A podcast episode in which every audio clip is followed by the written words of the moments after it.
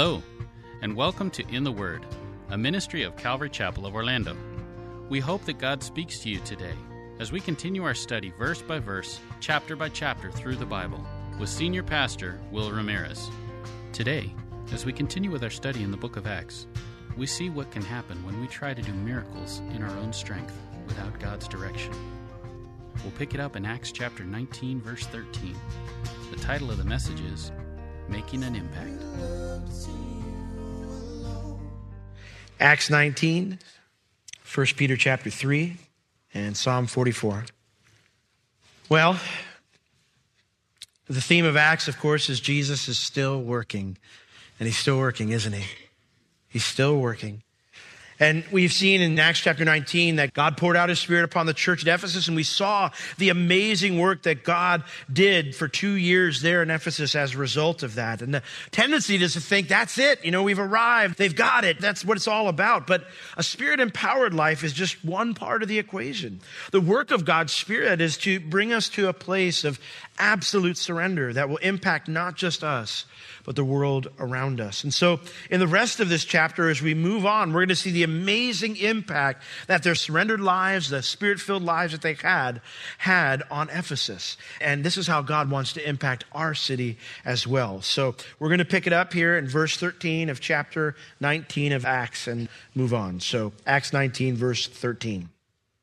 Now, into this situation where God is doing these amazing miracles, unique miracles, and God has poured out his spirit and great discipleship is happening here. Verse 13, we find that some come into Ephesus now to minister without the spirit.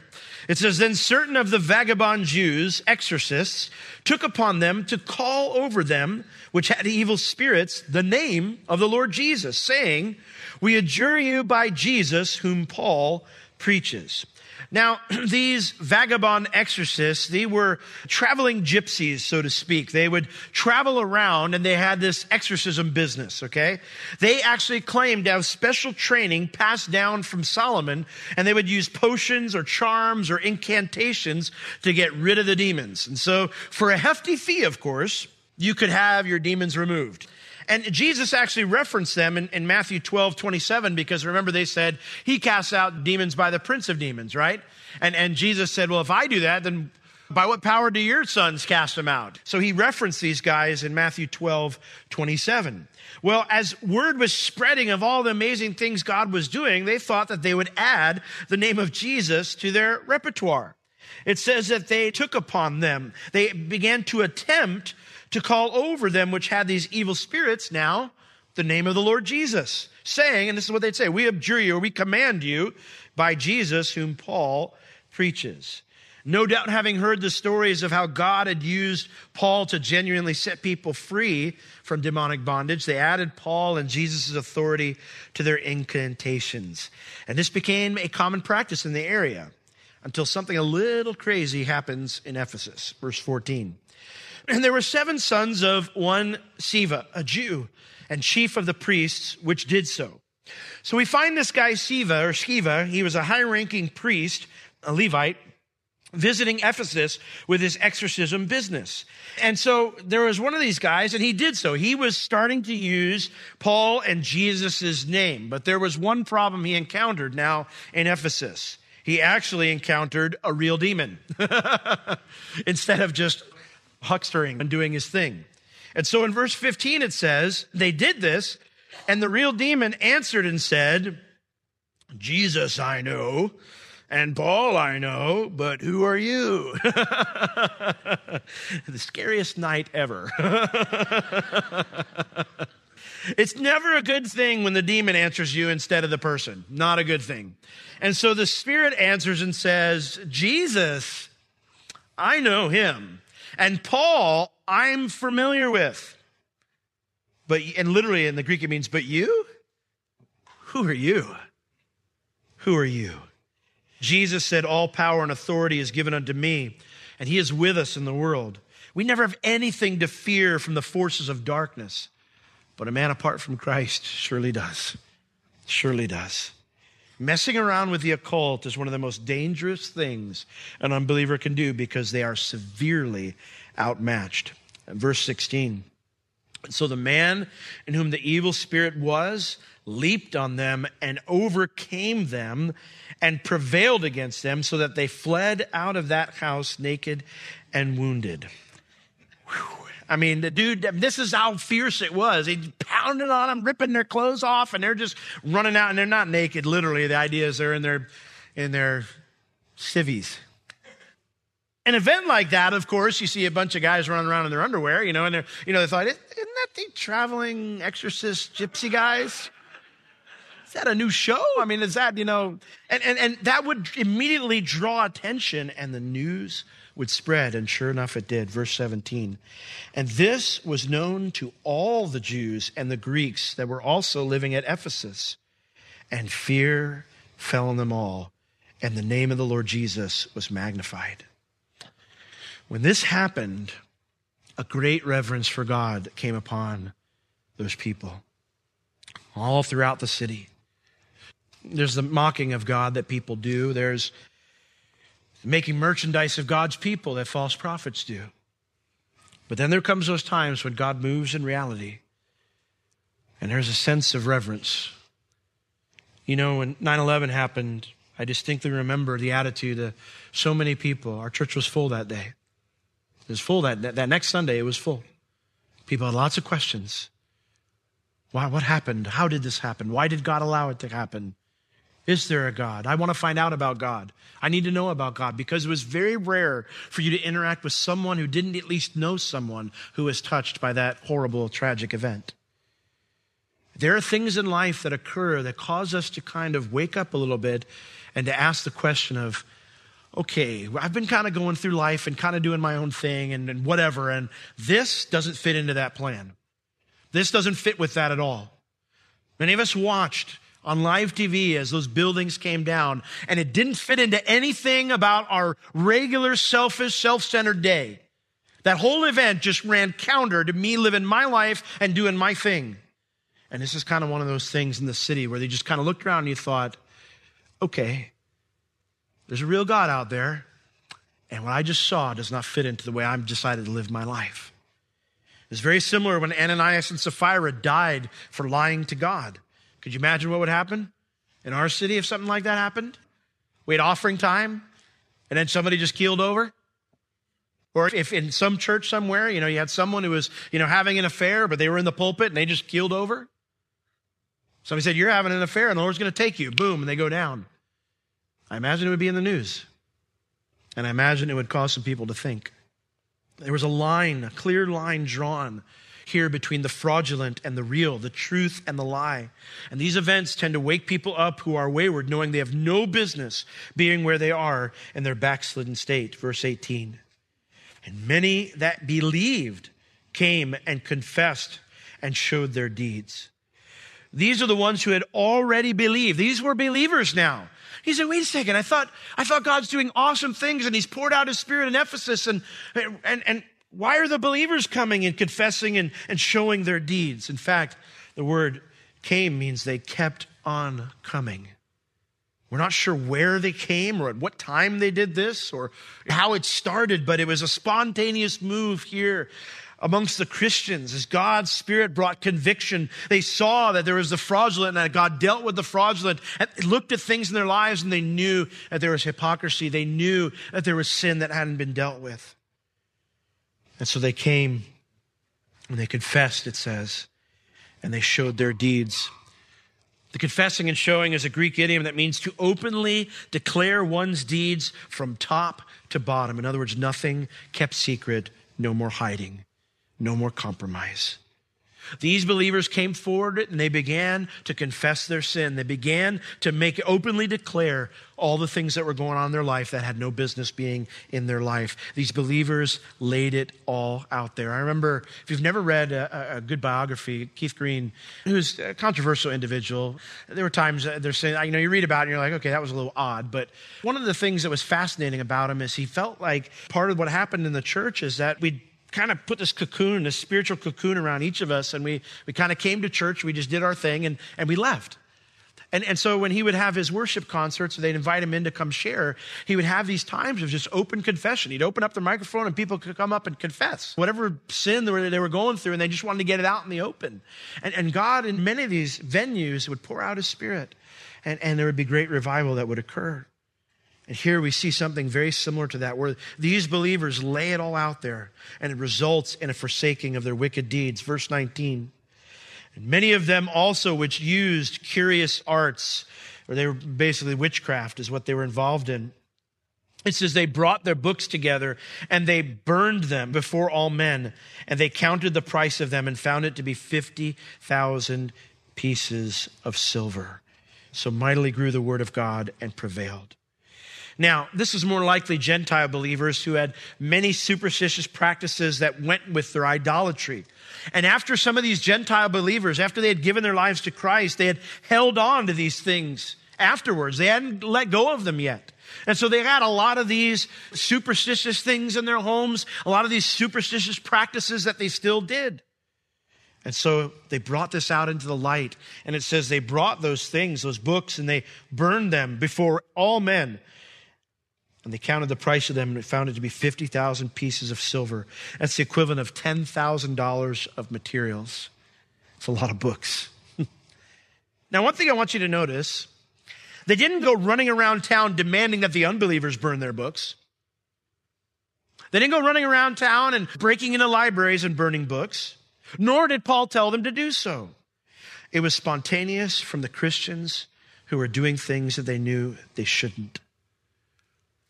Which brings it now, 2,000 years later, down to us. What secret things in our lives need to be brought into the open and burned? I don't need to give you any suggestions because if you have anything like that in your life, the Spirit of God is putting his finger on it right now. He's putting his finger on it right now and saying, This needs to go. This needs to stop. You know, when I was a young believer, I had a lot of issues. I came from an occult background. All my friends were involved in witchcraft. And so you know, I didn't get deeply involved into it in the same way that they did, but that was my background. And um, when I got saved, you know, I was like these guys. You know, I still kind of did all that stuff and, you know, it's still kind of a part of my life, but I love Jesus. And, and I was very ineffective in my witness. I was very ineffective in my Christian walk. I, I didn't find a lot of freedom in my walk with the Lord. I struggled a lot. Every Sunday was kind of like one of those Sundays where you, you come dragging in, you're like, all right, Pastor, and, you know, fill it in again because I, I, ran out about Wednesday, you know, and, and, uh, and, and, you know, just kind of, you're just trying to, trying to hang on. And, and there were times in my life that I almost wished, I dreaded because I was afraid. I was afraid someone was going to get up and say, and there's someone in sin here, and they'll point to me, and, you know, but there was also a part of me that I almost hoped they did. So I could just get it all out there. And they would know, and and to be out there for everyone to see so they could, I could get it done with finally. If you have anything the Spirit of God is putting his finger on right now, you have to bring it out into the open. You got to get rid of it. But I'll be embarrassed, you might say. These guys had one of the most amazing pastors to ever live in Paul, but they still had these secret sins. There's a lie that the enemy shows to us. He says to you, See, you know, you don't understand you shouldn't be doing this at all. I mean, you're a Christian now. You know better. You shouldn't be doing this. You shouldn't be living this way. So, so don't let anybody know because nobody else is doing that. Nobody else struggles like this because you're just kind of one of those kind of sort of Christians. And God really doesn't have a plan for you and God really can't use you. And so this is just how you are and who you are and what you'll be forever. If anyone had reason to be embarrassed, it was these guys. Who's your pastor? Paul the Apostle. Oh, what was your church struggling with? What do you preach about a lot? Well, we still kind of like to hang out with witches and demons, all that kind of stuff. That's nothing much, you know? But the beautiful thing is, none of that stopped them. Obedience from the heart never needs convenience to enable its undertaking. Obedience from the heart never needs convenience to enable its undertaking. Do the right thing. Because you know what? That's how we're going to change the world. That's how we'll change our city. Look at the result, verse 20. So mightily grew the word of God and prevailed. Mightily grew the word of God and prevailed. Just as that demon overcame these unbelievers that were trying to cast out demons in the name of Jesus and Paul without knowing Jesus, the Word of God overcame and conquered. I want to see the Word of God prevail in our city, don't you? God help us. It starts here. Revival starts here. An impact starts here in our hearts as we say, God, no more secrets, no more things hidden in the dark. I want to come out and I want to make it known and clear. Verse 21 after these things were ended, this awesome work of God and the word of God is spreading and prevailing in this area. It says that Paul purposed in the spirit or in his attitude, in his own mind. He had planned in his own mind that when he had passed through Macedonia and Achaia, then he would go to Jerusalem saying, After I've been there, I must also see Rome. So Paul had a plan. He was not going to stay in Ephesus much longer. He was going to go visit the churches in Philippi, Thessalonica, Berea, Corinth, then go back to Jerusalem, and then from there make his way to Rome. And so, verse 22, he sent into Macedonia two of them that ministered unto him, Timothy and Erastus, but he himself stayed in Asia for a season. Now, Erastus, this is our first mention of him here in the book of Acts. He was one of the treasurers at Corinth. When he got saved, he became one of Paul's assistants alongside Timothy. And his name appears only three times in the Bible, but all of those three times we see him serving right alongside Paul. And you know, some wonderful brothers and sisters are called to do something different than what you and I are doing, but then God brings some who are called to labor side by side with us. And aren't you thankful for the people that God brings alongside you in life? I'm always sad when God takes someone away, when He sends them somewhere else. And I think, well, I need them here. I need them in my life. But sometimes God does send someone somewhere else. But I'm so grateful and thankful for the people God brings alongside in my life. Paul, his plan was to stay here for a short time in Ephesus, and he explains why he stayed. In 1 Corinthians chapter 16, verses 8 and 9, we believe he wrote that book from Ephesus at this time. And so it says there in verses 8 and 9 of 1 Corinthians 16, But I will tarry at Ephesus until Pentecost, for a great door and effectual is open unto me, and there are many adversaries. Through this revival in the church, God had opened a massive door to minister in Ephesus. But as Paul said in 1 Corinthians, there were adversaries. Verse 23. Now at that same time, there arose no small stir about that way. In other words, there was, King James is always very polite. So that means there was a massive commotion or disturbance about the way. Now that was the early name for Christianity. And Luke is about to describe to us what this commotion was about. Verse 24. For a certain man named Demetrius, a silversmith, which made silver shrines for Diana, brought no small gain unto the craftsmen, whom he called together with the workmen of like occupation and said, Sirs, you know that by this craft we have our wealth. Moreover, you see and hear that not alone at Ephesus, but almost throughout all Asia, this Paul has persuaded and turned away much people, saying that they be no gods which are made with hands.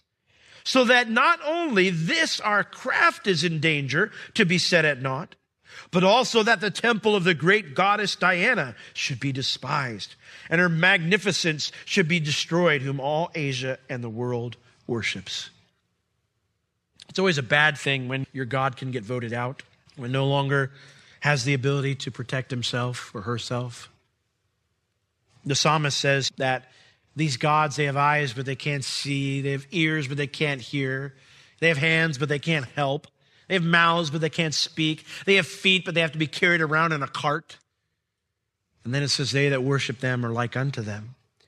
That's what happens when you worship an idol. You become desensitized. You become less than what God intended you to be. Well, these guys, they, they don't get it. This Demetrius, he's a trade guild leader of high end shrine dealers. Now, these were small models of the temple. They'd put a little statue of Diana inside, and people would set it up in their home or they'd wear it as an amulet. Now, that's some seriously big bling, I guess. But poor worshippers would buy terracotta shrines, but the wealthy would buy silver ones. So these guys are dealing with the wealthy. These are the money makers. And sales were always highest during the great festival to Diana in the month of May. Now, what's interesting about that is Paul told us in 1 Corinthians 16 8 that his plan was to stay through at Ephesus through the feast of Pentecost. Pentecost would be at the end of May, at the same time as the festival. So it is likely the adversaries that Paul anticipates are from this guild. With sales dropping due to all the people getting saved and giving their lives to the Lord, they'll want to make sure that this is still a big payday. And so he says, he calls all these guys together and he says, guys, this is how we get our money. This is where our income is. And you have seen and heard, not just at Ephesus, but this guy, Paul, he's persuaded people to turn away from our business, to turn away, saying that they are not gods, those which are made with hands. Verse 27 so that not only our craft is in danger to be set at naught or to fall into disrepute, but also the temple of the great goddess Diana should be despised or reckoned as nothing reckoned as nothing. And her magnificence should be destroyed, literally dethroned. Dethroned.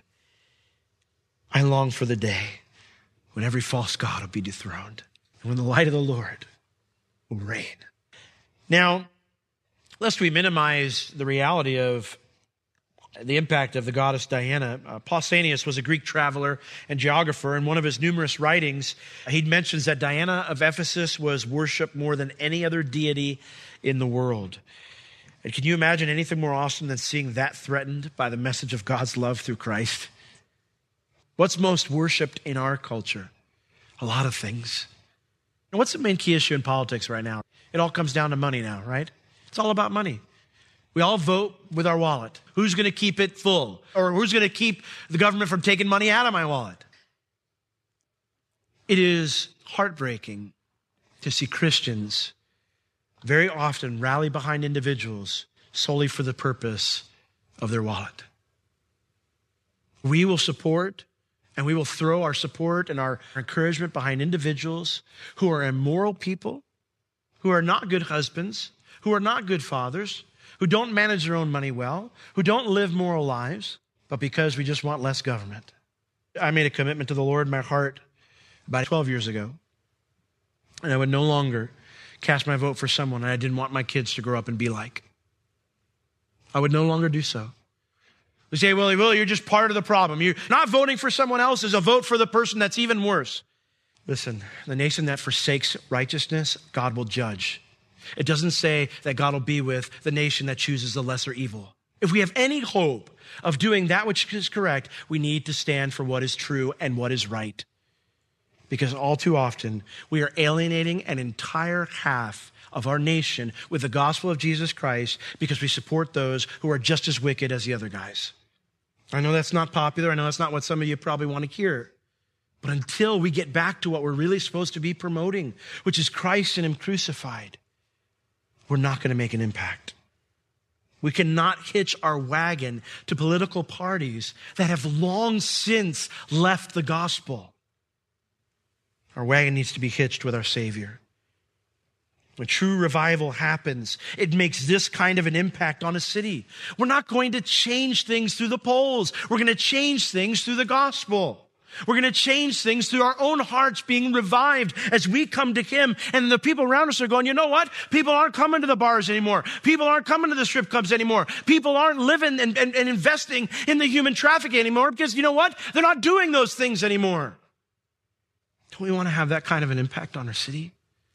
We can't lose hope. We can't just decide to say, well, let's just, just hang on.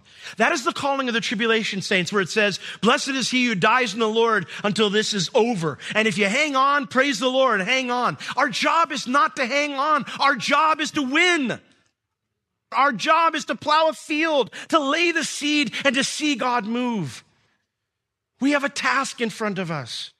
And I understand I get discouraged. I see it and I get so discouraged. And you just want to be like, why even bother? But our call is not to just hang on. Our call is to win, to hold fast, and to hold forth, and to call a wayward generation back to a loving Savior who has not given up on them, who shed his blood for them, every drop that they might be redeemed. This has been In the Word with Pastor Will Ramirez, a ministry of Calvary Chapel of Orlando. You can listen to all of Pastor Will's sermons and find other valuable resources online at www.calvarychapelorlando.com or on the Calvary Chapel Orlando app, available on iTunes and Google Play. If you have any spiritual or physical needs, please contact us. We would love to pray for you and assist you in any way we can. You can reach us at Calvary Chapel Orlando at 407 523 0800 during our office hours Tuesday through Friday, 9 a.m. to 4 p.m. Thank you for joining us today. We will see you next time as we continue to learn, walk, and live in the Word.